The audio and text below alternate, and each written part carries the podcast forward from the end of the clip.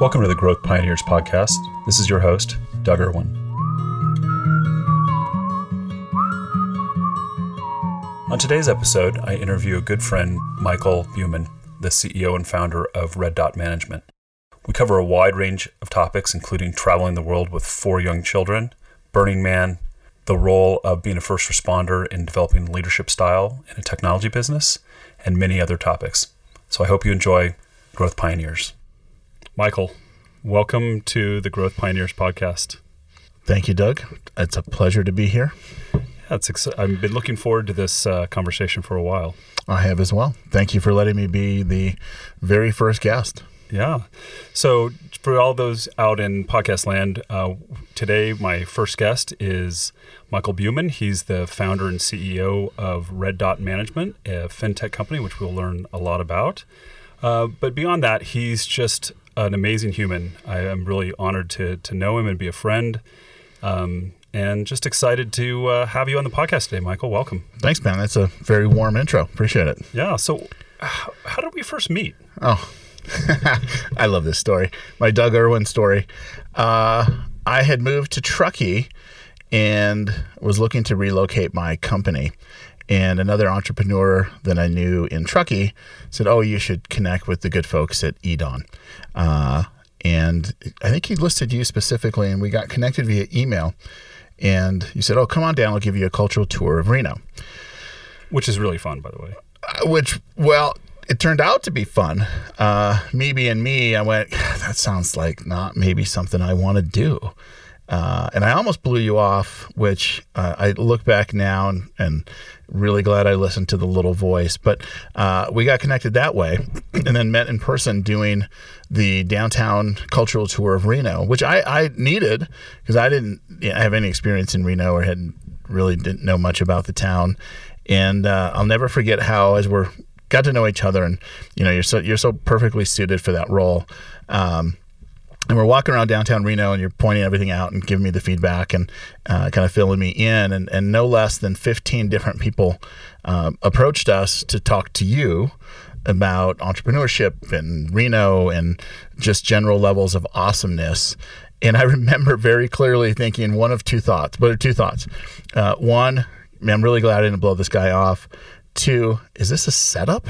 Because this seems almost too perfectly staged. And I, and I, I, I, it's been long enough now that I can't remember clearly, but I might have even asked you that question, like, dude, is that part of the thing? Some days it works and some days it doesn't. You know, it's one of the things I love about Reno is that even though it's a big city or you know, big relative to many places, it's still small enough to where you run into people in the street all the time. I mean, you know, obviously this was pre-COVID and things were happening, but that's one of the things that I love about this place. You you show up at a coffee shop or a you know co-working space and you just know everybody, and that's what makes this part of it feels like a real family. It feels like a real community. I'm really glad that worked out that way because it doesn't always work that way. Sometimes we get uh, panhandled down at the river and it goes the other way. well, I'll, I'll, tell you your, your comment of it feeling very much like a small town I've seen having now been, you know, actively in office down here for a year and a half almost. Um, and seeing that where you do go out and you do see people. But the, this other side to that is it, what it requires and what we get here isn't proximity, but engagement. So when you see those people that you know, they are both an established connection and one that continues to be one. You know, hey, what are you working on? Genuine interest, not the hey wave, how you doing kind of conversations, right? Yeah. Um, and there's only two responses to how you're doing: fine and great. Even if you're miserable, it's fine. But uh, here, it's well, the ecosystem's vibrant. Yeah. Before you got Reno Religion, where were you living?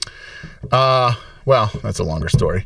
Uh, prior to um, being in Reno, we were well, we traveled the world for a couple of years, home based out of Costa Rica, uh, and then I think all told hit 22 countries with uh, with the kids. Mean, we did that for a couple of years. So, so did, you have all four kids when you were uh-huh. traveling? Uh-huh. Yep. We waited until Ava, our youngest, um, could make the flight from Colorado to uh, Costa Rica.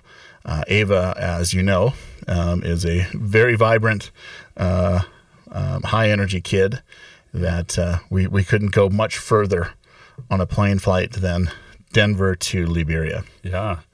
Wow, I love the fact that you have such an international experience and, and to take kids. I mean, I, I took my kids overseas to Thailand and it was an amazing experience, but taking four seems like um, it seems like a lot of effort. You know, it wasn't. Um, actually, it was super rad.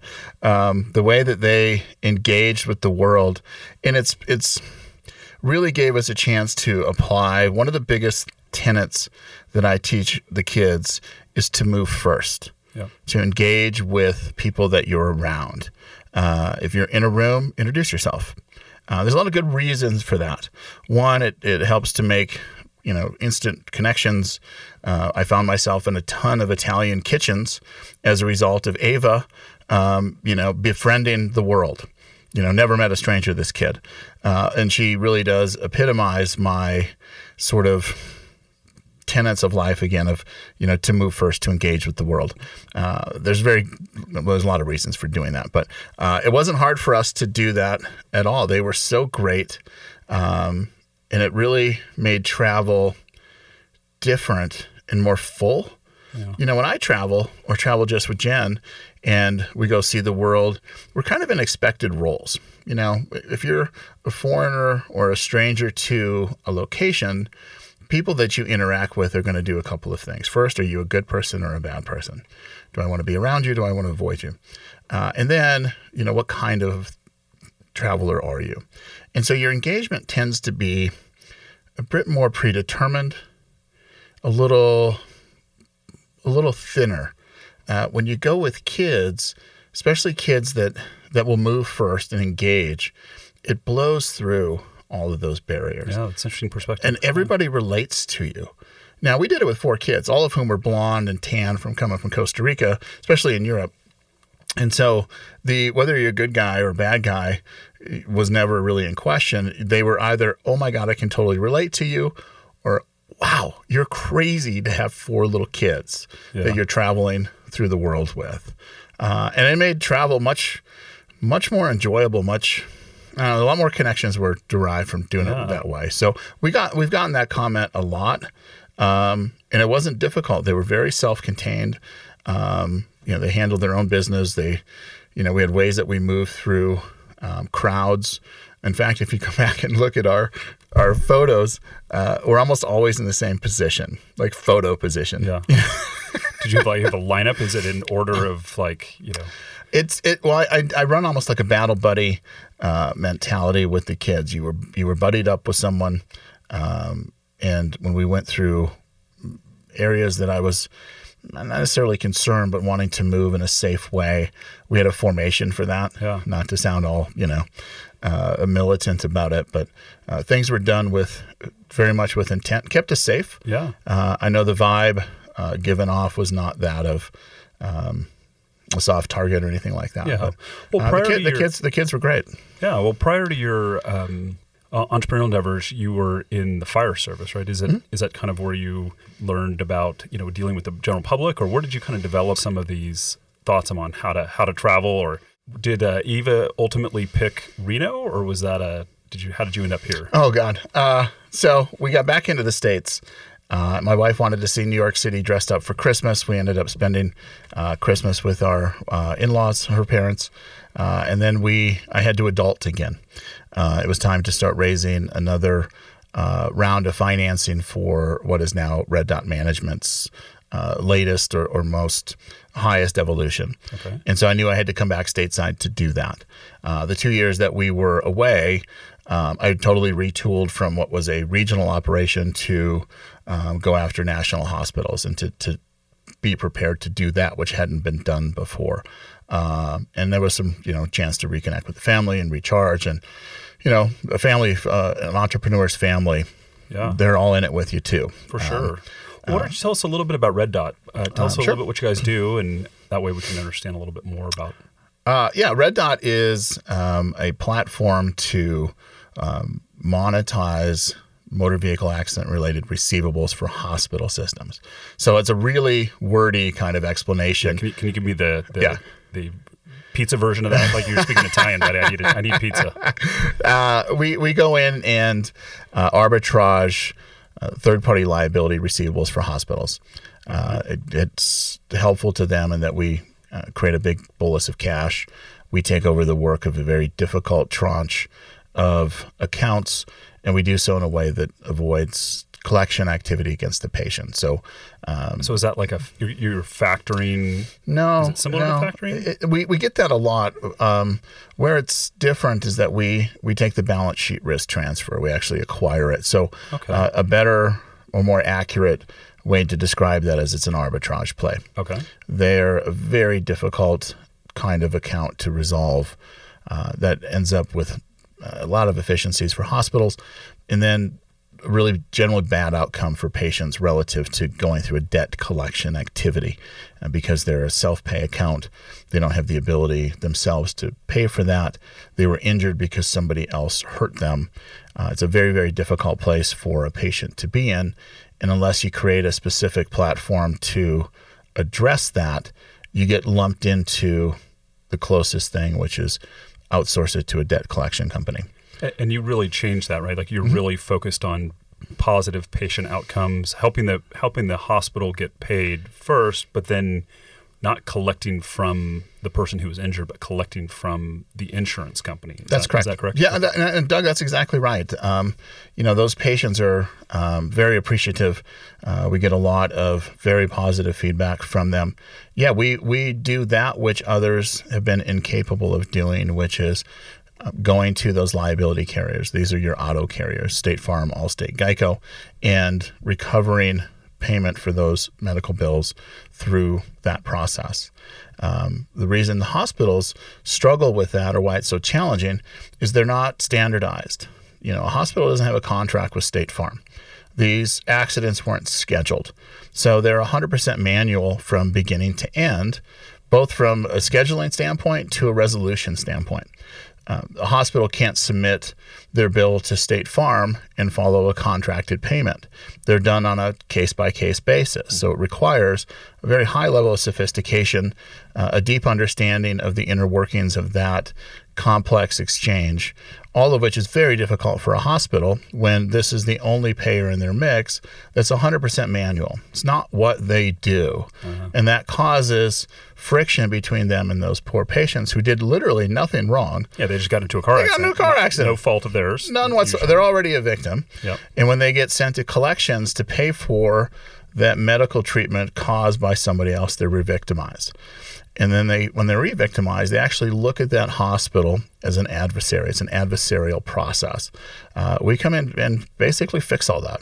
Yeah, that's great. So it's really win-win for both the hospital. They're getting paid quicker, um, and the patient isn't going through the the re-victimization of the debt collection process. That's 100% right. Yep, exactly. That's really interesting. So, how did what was your insight for that? How, how did you see this as an opportunity? Well, you know, I started in the legal side of the world, first defending against really extreme sports, uh, wrongful death and, and injury claims, and then rolled into defending against motor vehicle accident claims, and then switched to the plaintiff side of the field and worked with uh, a very busy firm, build them up, uh, dealing with nothing but motor vehicle accident claims. And then in Colorado, when the law switched in 2003, I just happened to be right place, right time to see a market create. Uh, and that's where, uh, under a tort system, which most states are, if you and I have a car accident, you have to complete and receive your medical treatment in order to get your case settled.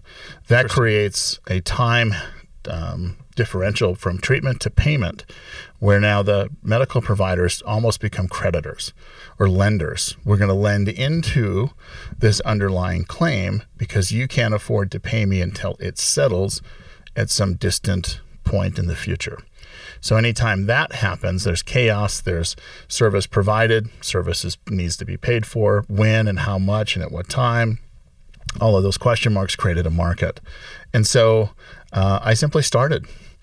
And I love that you simply started. I Gotta- simply started. I love that about entrepreneurs. You just saw an opportunity and just took a step. Yep, and and um, got better over time, and and went from creating a basically a PPO, which is just a group, a network of providers, God, I think in that one I had 96 contracts in and around the Denver metro area, uh, and then grew that into buying portfolios of aged accounts nationwide.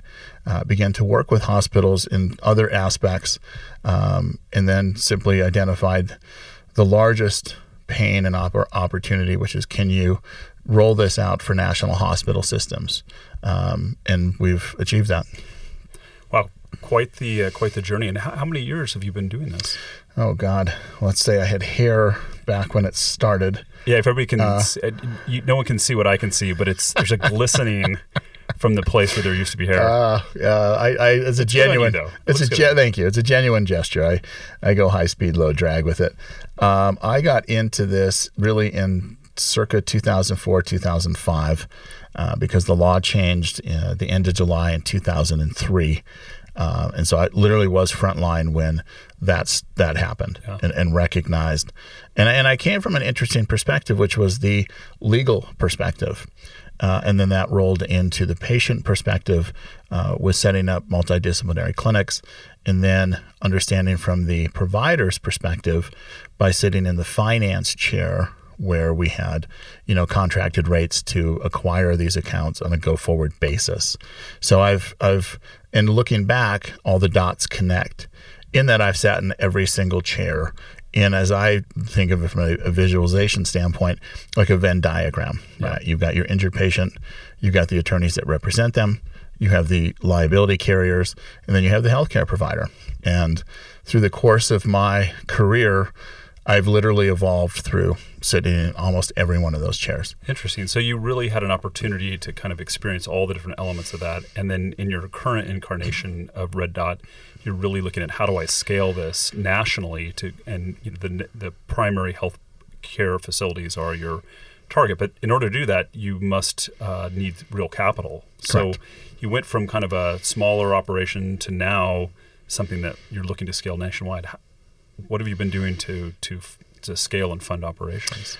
You know, dancing that thin line between risk and success, yeah. uh, and and really working hard to minimize mistakes, to, so that none of them are fatal. Uh, and honestly, it's uh, and I like the sailing analogy. Just you know, successfully captaining larger and larger boats until you qualify for the ships. Yeah. Uh, and having done that, finding a very good uh, financial partner to back us to you know 100 million is a testament to the course taken. Yeah. Did now when you first started this, did you see it going this direction? No, no, no, no. It's uh, like we said earlier, I, I just started. You know, I decided simply to start.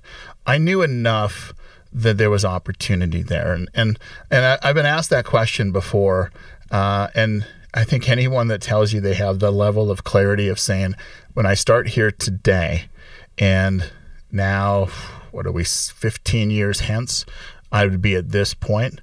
I don't think you can actually uh, predict that. I knew it would, it would work. I knew I had to stay open to the opportunity, uh, and over time, kind of honing my entrepreneurial instincts, of which there's kind of two main focuses. One is how do I take my opportunity and enhance it, and how do I say no to all the other ones I see that don't further the mission? Yeah. And that one's the harder one. And how do you make those decisions? I mean, do you do you have a set of deriving core values or what's your you know how do you navigate through the complexities of these different choices you know there are core values of course but honestly it's is it mission critical is it staying focused with what i do but then i'm very very fortunate in that i have a very wide and varied network of people I can trust that I can go to and say, hey, this is what I'm thinking. I call it putting air around it. Yeah. I'll put it out and all day, like, hey, I'm going to go do this thing and talk about it like I'm going to. And then once there's air around it, either like, hmm, that makes sense, or those around me go, hey, man, you know, this is this, or you should think about that. Um, I guess the the overarching answer to that is I'm not in it alone. Yeah. Uh, and if you are, and you know, it's the old adage for an attorney: if you're representing yourself, then you have a fool for a client.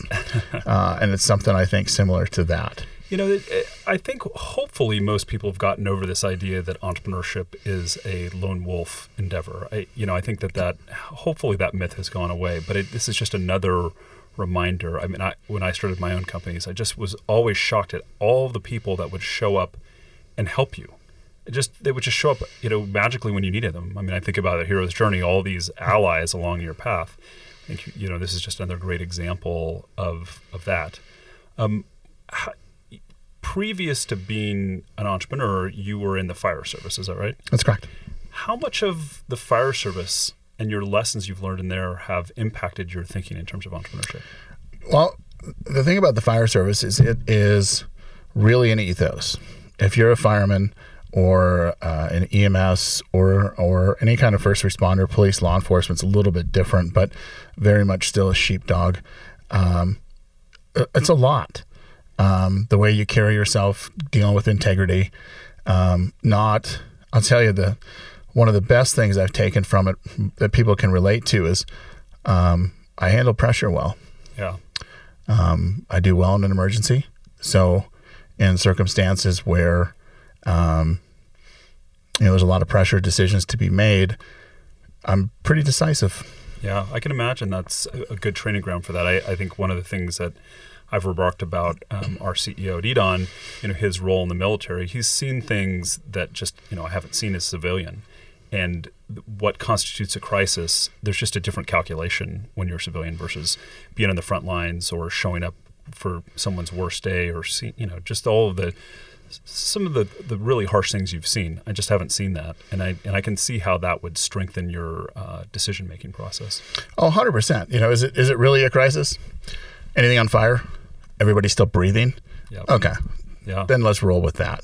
Uh, it takes, you know, the threshold to get nervous is a lot different uh, when things aren't on fire. Yeah.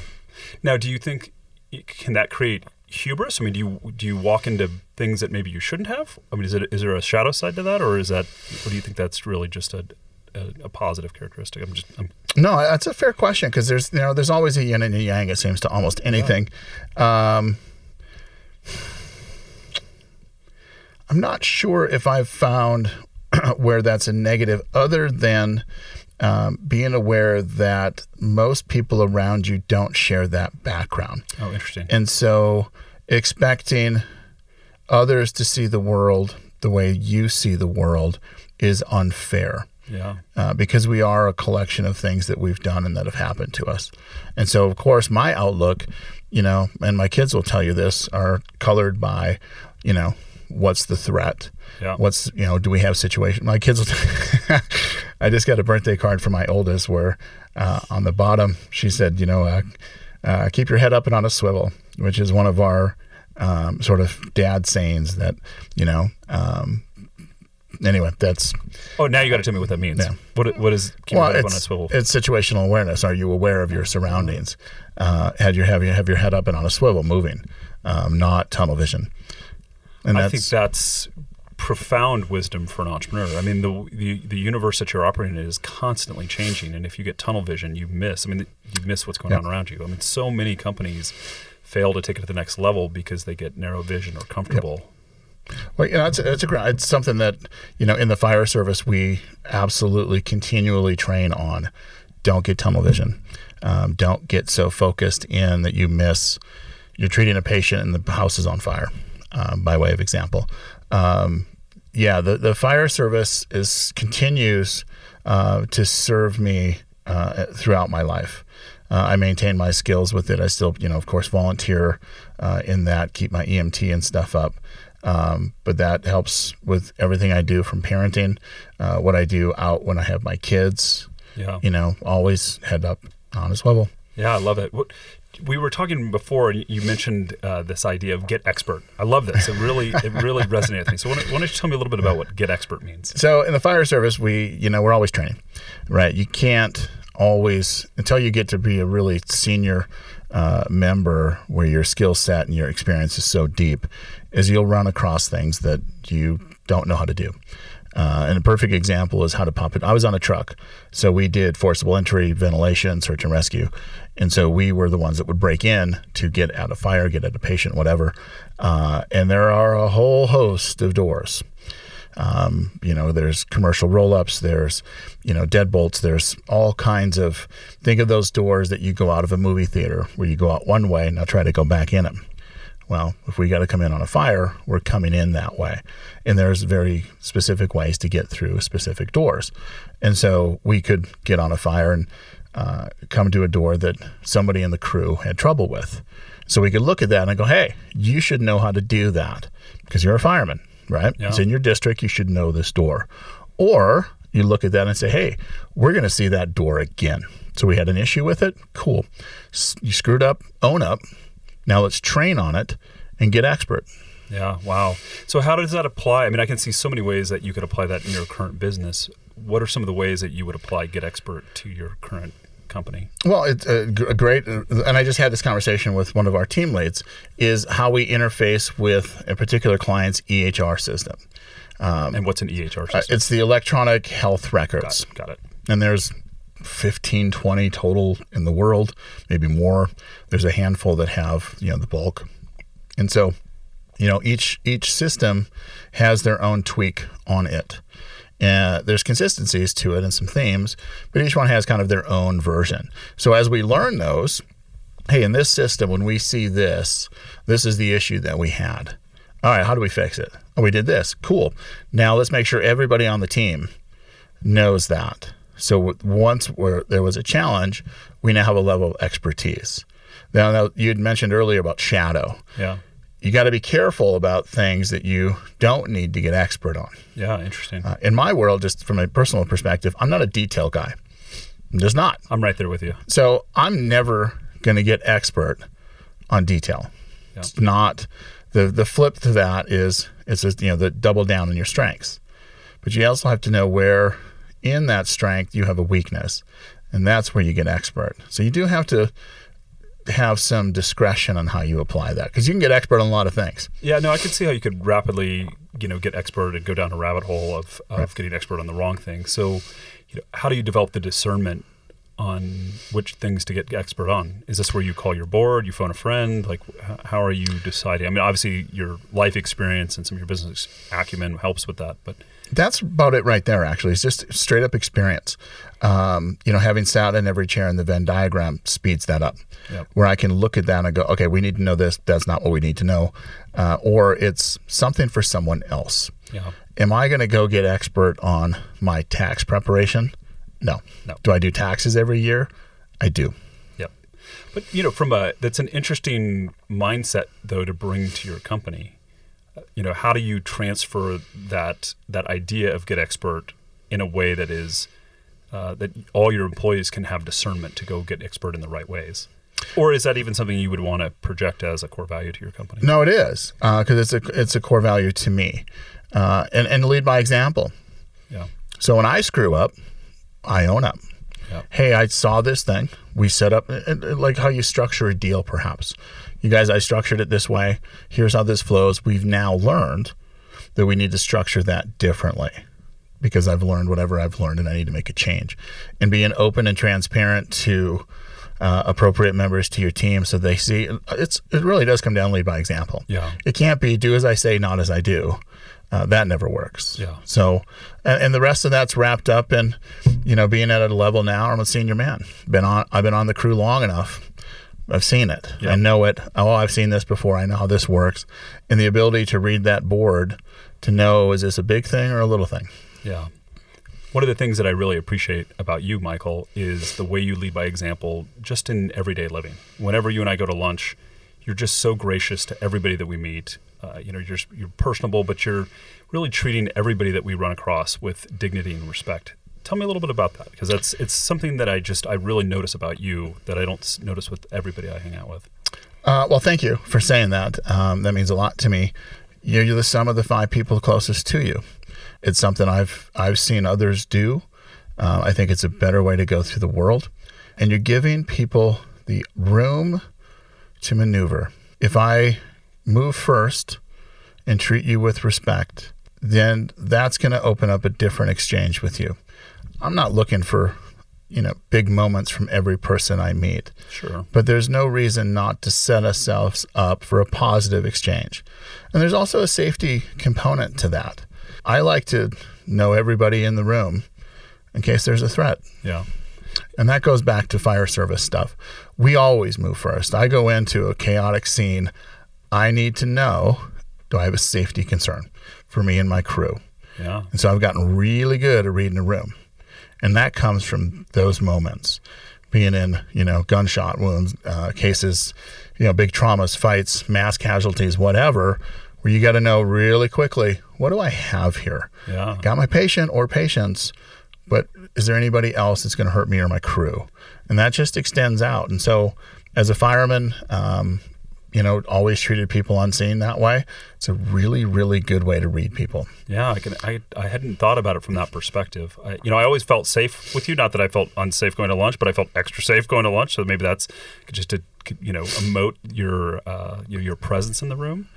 But you know, I guess one of the things that comes up for me about that is, I mean, what we're really circling around are your thoughts on leadership, right? I can imagine how you could extend that same perspective in looking out for your team, right? You, you, know, your whole team is going out into the world, battling, trying to create a new product, do the you know new things, and how you could take that same perspective to protect your team.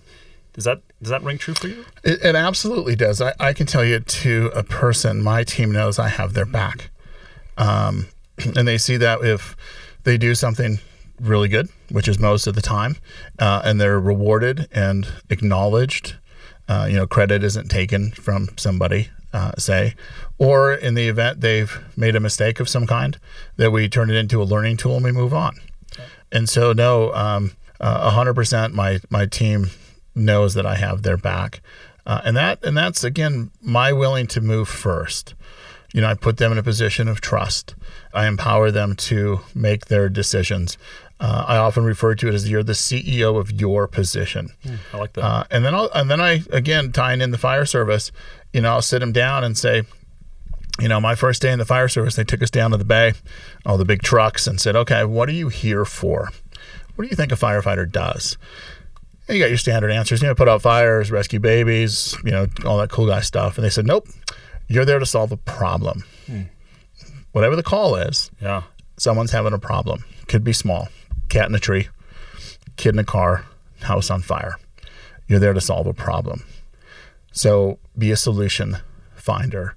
And that's one of the things that I extol into my company and, and, and the folks that, that agree to come along this journey with me. Yeah, that's great. And how, how do you empower people in your organization to, to be problem solvers? You know, it's almost a small unit mentality. You know, I don't compartmentalize people. You do this thing. They understand the board of which they're playing on. And that vision gives them decision space. You can make decisions from this point to that point. And then within that space, find a solution. And then I go back to one of my old hockey coaches that always said, make your mistakes at full speed. Full speed. That sounds like a recipe for destruction. No, because a mistake at half speed is doubled. Oh, okay. Yeah, no, I get that. I can understand that. To, eh, there should be a cutout of you through the wall, just like at full speed. And then screw up, own up. Yeah. That, that's actually one of our core values as a company is if you screw up, own up. And that allows us to get expert. Excellent. I like that. I, I really like how you, you know the fire service has informed the way that you run a fintech company. Two things that you know seemingly are not on the same map, but you can see how that experience shows up in every day in, the, in your leadership style, the culture you're building, and the problems you're solving and, and the way that you know i really appreciate the way that you've created a win-win solution for both the hospitals and the patients and i think that really speaks to you know your pers- your your leadership style and the way that you view the world I appreciate it, and you're right. It's uh, it's funny. My wife likes to uh, to tease me that everything I do has to do with trauma and accidents. First, to treat them, transport them, and then now to uh, help those same patients navigate the trauma of the finance side of it. Yeah. Which it is a trauma. You know, I think that's a really interesting perspective. I think we think about the physical trauma or the things that happen, but everybody knows that it's like the, it's bad enough that something happened, and then there you are in recovery or through the situation, and now you're having to deal with the bureaucracy of whatever it is that's going on, dealing with the hospital, dealing with the insurance company, dealing with all that. There's a lot of humanity in making that process simpler, and that's I think that's something that a lot of people don't necessarily connect with until they're in it. 100%. And if you've ever had to deal, uh, and we get this a lot from patients. Uh, thank you. You know, we get a lot of relief that they're not in debt collection.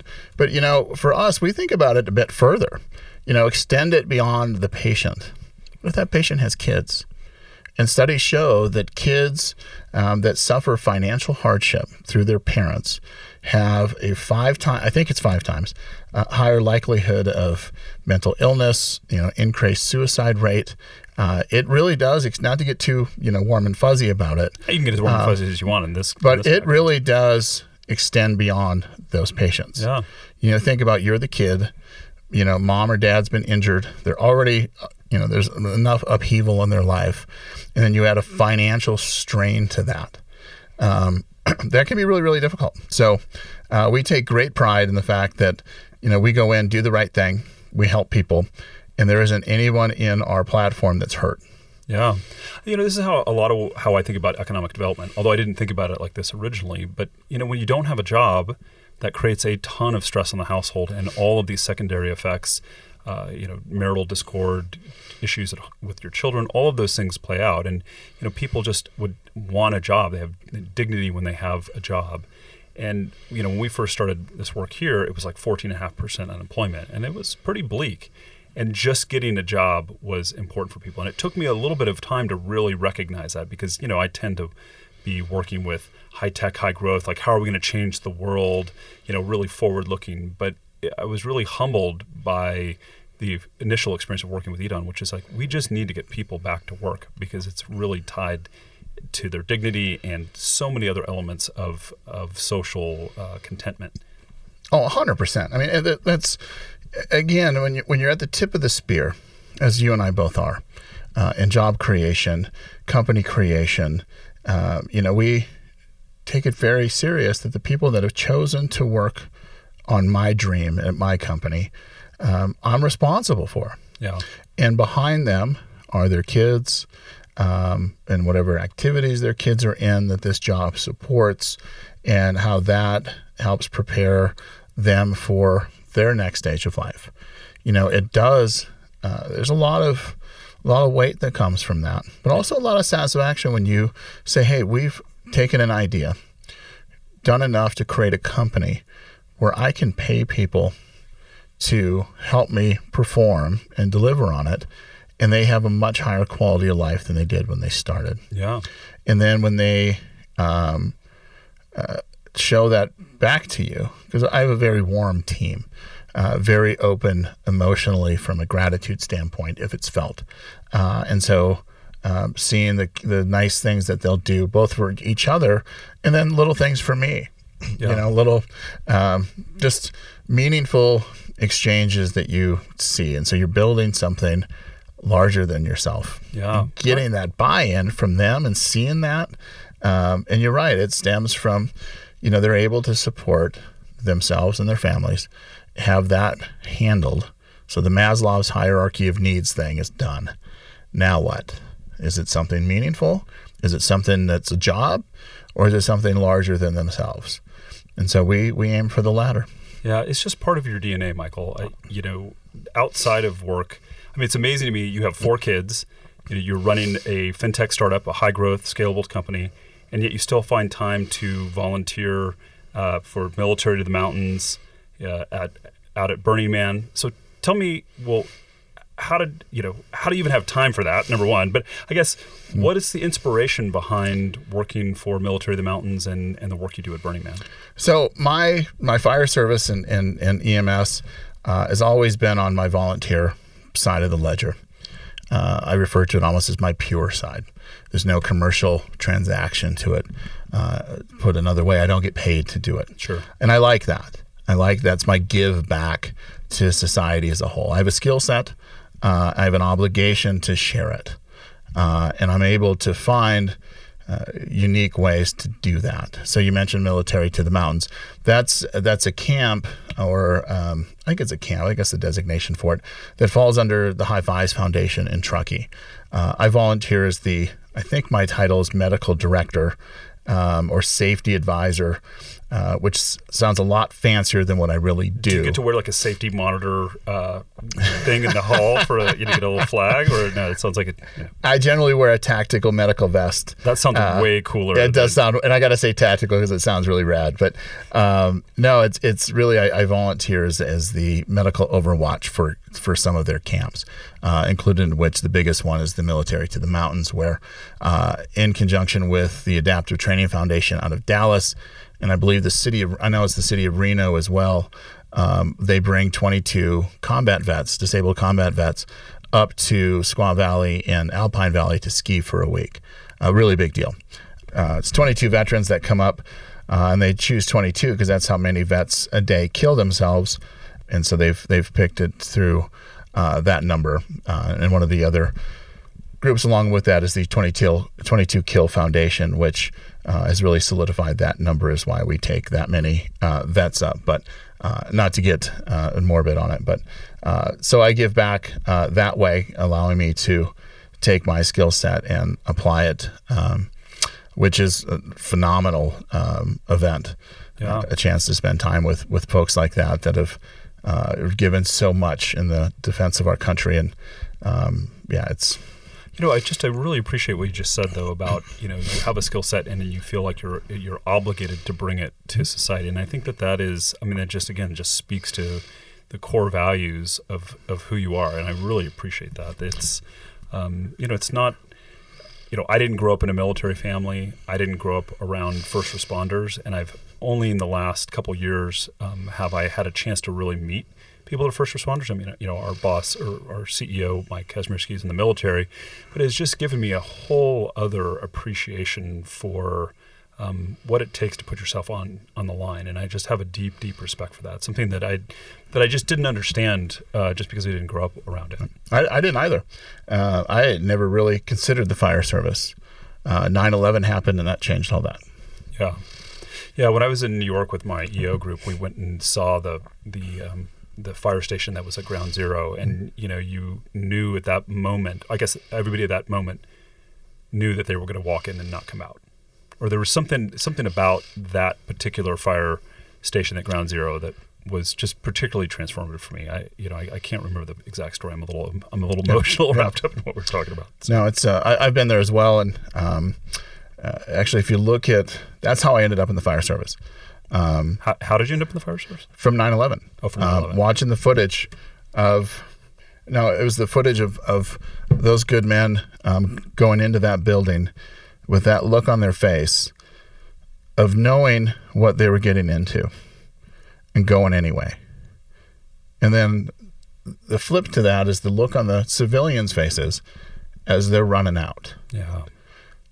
The civilians know where they're going the firemen do too, but for wow. totally different reasons. Yeah.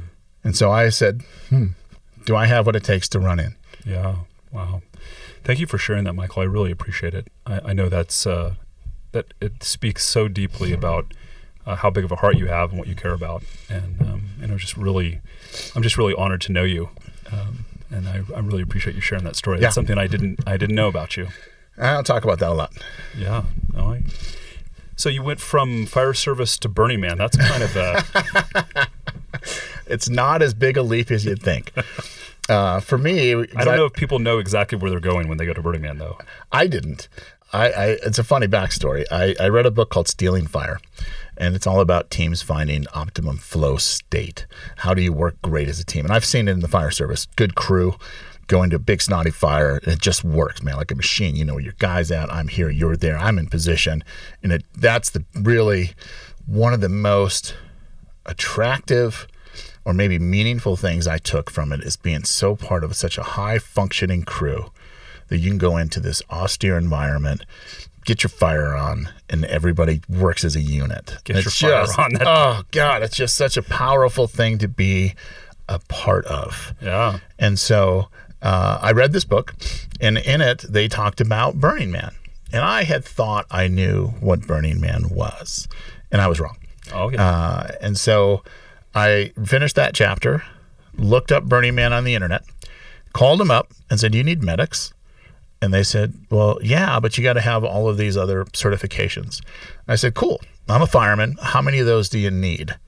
Because much like the Boy Scouts, we have certs for everything. Do you have a whole like list of badges? Do you have a whole wall Oh, dedicated to all your badges? Yeah, I got a little bit of the "I love me" wall for sure. Good. Good. That's Uh, important. Yeah, it's a little, a, a little ego wall. You, know, you, you don't see school stuff. You see my cool guy stuff. But uh, and my wife's very good about framing that stuff up for me. But uh, so I called them up and said, "Hey, do you need medics?" And they said, "Yeah, you got to have all these things." And I said, "Hey, I have them here."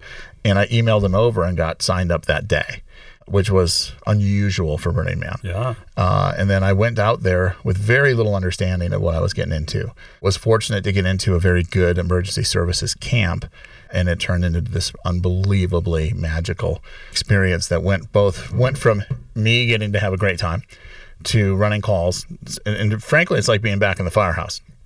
For nine days, I'm a fireman again, which is what it is for me.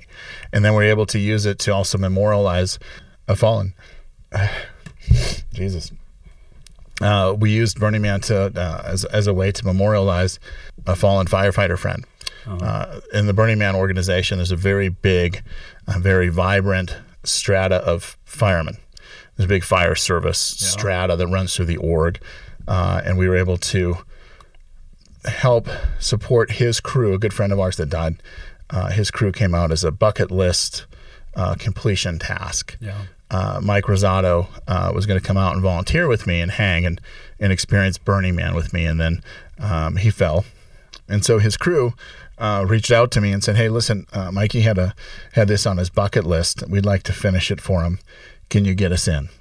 And so I went to um, my good friend, uh, who's the deputy chief at the fire department at, at Black Rock City, and said, Hey, man, we got this thing. And he goes, Yeah, we'll take care of that. Yeah. So that's so Burning Man gives me uh, really Burning Man to me is synonymous with the fire service. yeah. Uh, it's the same thing for me. I get to go back and be a fireman. It supported me and a fallen brother. Um, it's it's a lot. You know, it's so amazing to me when you hear uh, just a lot of people have a misconception of what Burning Burning Man is, and I think you know here's just another example of what how unique Burning Man is for you. You know, Burning Man for me has been part of the transformation of Reno. When it first, you know, when we first started working there in at EDAWN, there was a lot of people that were you know poo pooing Burning Man. They just didn't like all the you know they was happy to have the money come in the community, but they just didn't get it. And it really is synonymous for the transformation of Reno. I mean, even down to all the Burning Man art we have in the community now. The headquarters is here, but it just it, it speaks so much about like freedom, pushing your edges, being innovative, thinking outside the box, but then about caring and community and, and just being open hearted. I mean, there's just so many elements to it that uh, that have now, you know, interwoven themselves into the fabric of Reno, or or have just you know, it's just become part of the Reno narrative. That it's just it's shocking to me, and I, I just really appreciate you know your personal experience with it. It sounds like you couldn't have um, found a better way to get engaged there, and now you know you're at a place where you can. Uh, I guess you're in the backyard of Burning Man. Also, Do you, how many years have you been going? So I've I've volunteered three years, uh, and then COVID stopped us this year. Yeah, Uh, so the first year you go, you don't know anything, yeah, right? Way too much water. yeah, Do You think it's going to be a thing that it's not. And, and even in, within that nine days, and I think I went 10 the first time because I thought I'm going to be one and done. I'm going to scratch this thing off my bucket list and I'm going to move on. Uh, and even within that period of time, you have a hero's journey, right? You got that whole arc of why you're here, what you think it's going to be. It's difficult. You have a trough, you kind of hit a low point, you come out of it, you become part of a community, and then you take it back. And for me, it was uh, taking it back to my fire buddies. Hey, man, this was so much fun. You know, it's great medicine. You're helping a ton of people. You get rid of all the paperwork. You don't have as much of the less satisfying part of rendering care in the street. yeah. And so Burning Man, and, and to me, I was so stoked about it. I'm such a, you know, I once I find a cool thing, I got to share it. You know, I'm not much for keeping cool secrets. And so I told that's where you know Mikey Rosato uh, learned about it, and he's like, "Dude, I'm in." So Uh, and then, the, so the first year you don't know anything. Second year you kind of know what's going on. Third year you're the Pied Piper. And so the third year I took down four guys from Mikey's crew, and they're now like so stoked. I mean, they're sending me pictures of the cool uh, big jackets they've bought or the cool beach cruiser bikes and you know all of that stuff. So it's really uh, it's grown now beyond just what Burning Man is for me and what it is now for a whole crew. Yeah, no, it's it, it's amazing to see how Burning Man can influence your life and and uh, in ways that you wouldn't expect it to. Yeah, no, incredibly mean, and I look forward to it and can't wait to get uh, back to it. And it's another connection point here in Reno, like you said. Uh, it's so interwoven with it that you, uh, it's another way to connect to people. Yeah, you know, I go out there with a mission and and render care. Uh, it's also my gift and my art. So I'm getting my Burning Man on. Yeah, I just do it from that perspective. Yeah, you're you're a pretty complex individual there, Michael. I mean, you've gone from uh, fire service to fintech entrepreneur to burner to Mr. Christmas. Tell me about Mr. Christmas. Oh my God! Now we're digging deep. Uh, I am a self-proclaimed Christmas dork. Uh, I love Christmas. I do the whole thing. Uh, all of the decorations are done by me. Uh, huge fan of the Christmas magic and, and what it does. I uh, I just happen to really enjoy Christmas, and especially because I see it through the eyes of my kids. Yeah. Uh, and seeing the traditions that we've created, and you know how they uh, relate to them, and it's for us, it's all very, very positive. Yeah. And I, it's just, you know, I'm it's a near sharing my deep dark secrets. Well, I got to just say, you know, it's one of those things. If you ran into you on the street, you probably wouldn't be like, "This guy is Mr. Christmas." I mean, you know, you're you're big guy. You know, you've got tats. I mean, you're you know, you, but you know mm-hmm. what people can't see is the size of your heart. That's clearly what this is about. But it's just it's so funny when you told me that. I, you know, and I know you, and I was like, Mr. Christmas, really? But it's just another facet of the interesting Michael Buman. I appreciate that. I do love me some Christmas, and and uh, yeah, and it's nice as my whole family is, excuse me, the kids and, and Jen are, you know, allow me my way. Like I do all the decorations uh, you know, the Dickens villages, and that's plural. Uh, you know, we got our tree. This year was, you know, because of COVID and stuff, the tradition was was modified, uh, but the kids rolled with it. Uh, yeah, it's uh, yeah, that's one of my deep dark ones. Yeah, no, it's great. I, you know, I unfortunately don't have the same passion. You know, I my wife has to cajole me to get the the, the lights on and off the house. I think we're just gonna leave them on now. Um, but I, I was inspired by the trains and all of the photos you sent me of, of all the Christmas decorations. So you definitely, uh, yeah, a little bit of a Christmas spirit rubbed off on our family. Oh, I'm glad to hear that. That's that's one of the better uses of it. Yeah, I was the dad that would get up on the uh, the ladder with the the bells and the stomping around and uh, yeah, with four kids as they transition through what Christmas is uh, and their view of of Santa and the magic. Um, but Stephen, it's better with kids. Yeah. So do you have a picture of Chevy Chase on your on your mantle or something? Is like you know, are you inspired by by Clark Griswold? Is it or is it is it a different uh, inspiration? Well, I'll tell you that, that the movie, of course, is in our our holiday uh, rotation. Uh, that and you know the Christmas story and, and the Jim Carrey uh, version of Grinch uh, Charles Dickens, of course, crushed it uh, with A Christmas Carol, which is also part of that process. Yeah. Well, kind of bringing it back all full circle, you know, maybe is there any Christmas gifts uh, out there for people that want to join Red Dot? I mean, are you look? Are you have some positions that are open for hiring? What What are you guys thinking about for the yeah, next? Uh, uh, we are growing rapidly and uh, uh, hiring for what we refer to as account managers, uh, which are the people that interface with um, the patients, the hospitals, really, really the tip of our spear uh, where we interact because we're, we're very much a people uh, focused enterprise. Uh, we, you know, we don't hide behind our emails. Say uh, it's it's people work. Uh, so yeah, we're hiring always hiring account managers. Um, just picked up another uh, great one that starts with us next week. Um, and so yeah, that's you put that on my Christmas list. Yeah, and where would I go learn about this? Oh, thank you. Uh, you know, our website's www.reddot, uh, R-E-D-D-O-T-M-G-M-T dot com.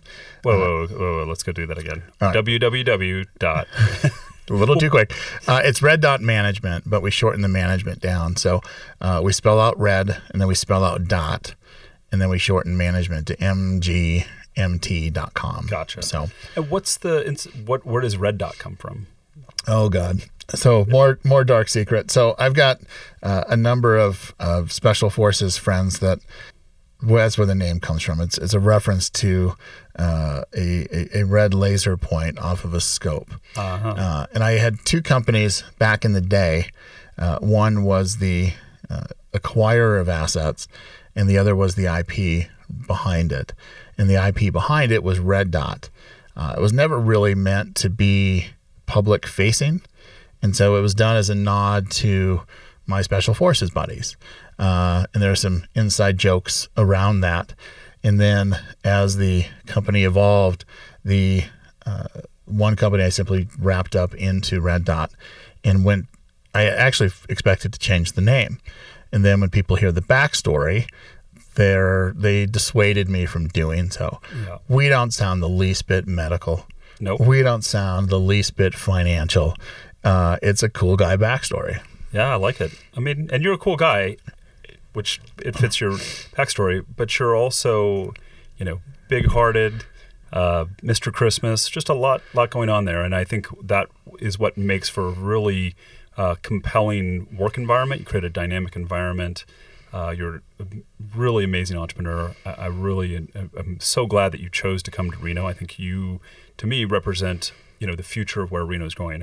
I, wish we could have a lot more. Well, I don't know if the town is big enough for a lot more of you, but you know, we'd be better off with more Michaels in our community. I appreciate it. I'll tell you, uh, Doug, and uh, I, I do have to say thanks. Um, Reno has been great for us. Uh, very supportive. Uh, I come from when I st- first started my companies. There was no ecosystem. There was no support. It was that lone wolf that you described. I didn't know any better. Um, I was very close to Boulder, which has you know a startup tech um, ecosystem, which I didn't belong. Yeah. Um, you know, my fintech is focused on medical, um, not just tech, not a straight tech play. And so going from really being a lone wolf and on our own or on my own, trying to figure this thing out, you know, in flight, to come into an ecosystem where people truly do want to support you.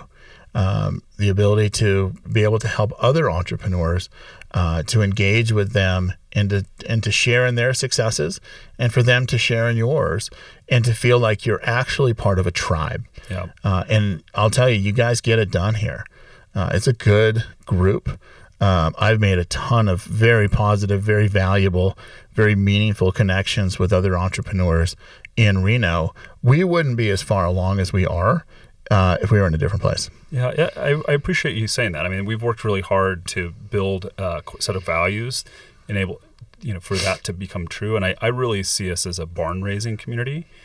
But it, you know, people still have to deliver. I, I can see it however I want, it, but it has to be true. Right. And I think it's you know it's a reflection of what's really um, made this place great. So I'm glad that you have found success here in the in the you know the the current incarnation of your company, and I wish you the greatest success as you scale up. And I look forward to uh, building on our friendship and seeing all the great things you're going to do beyond Mr. Christmas, Burner, and uh, and startup tech entrepreneur. uh, Doug, I appreciate that, man. Keep doing what you're doing.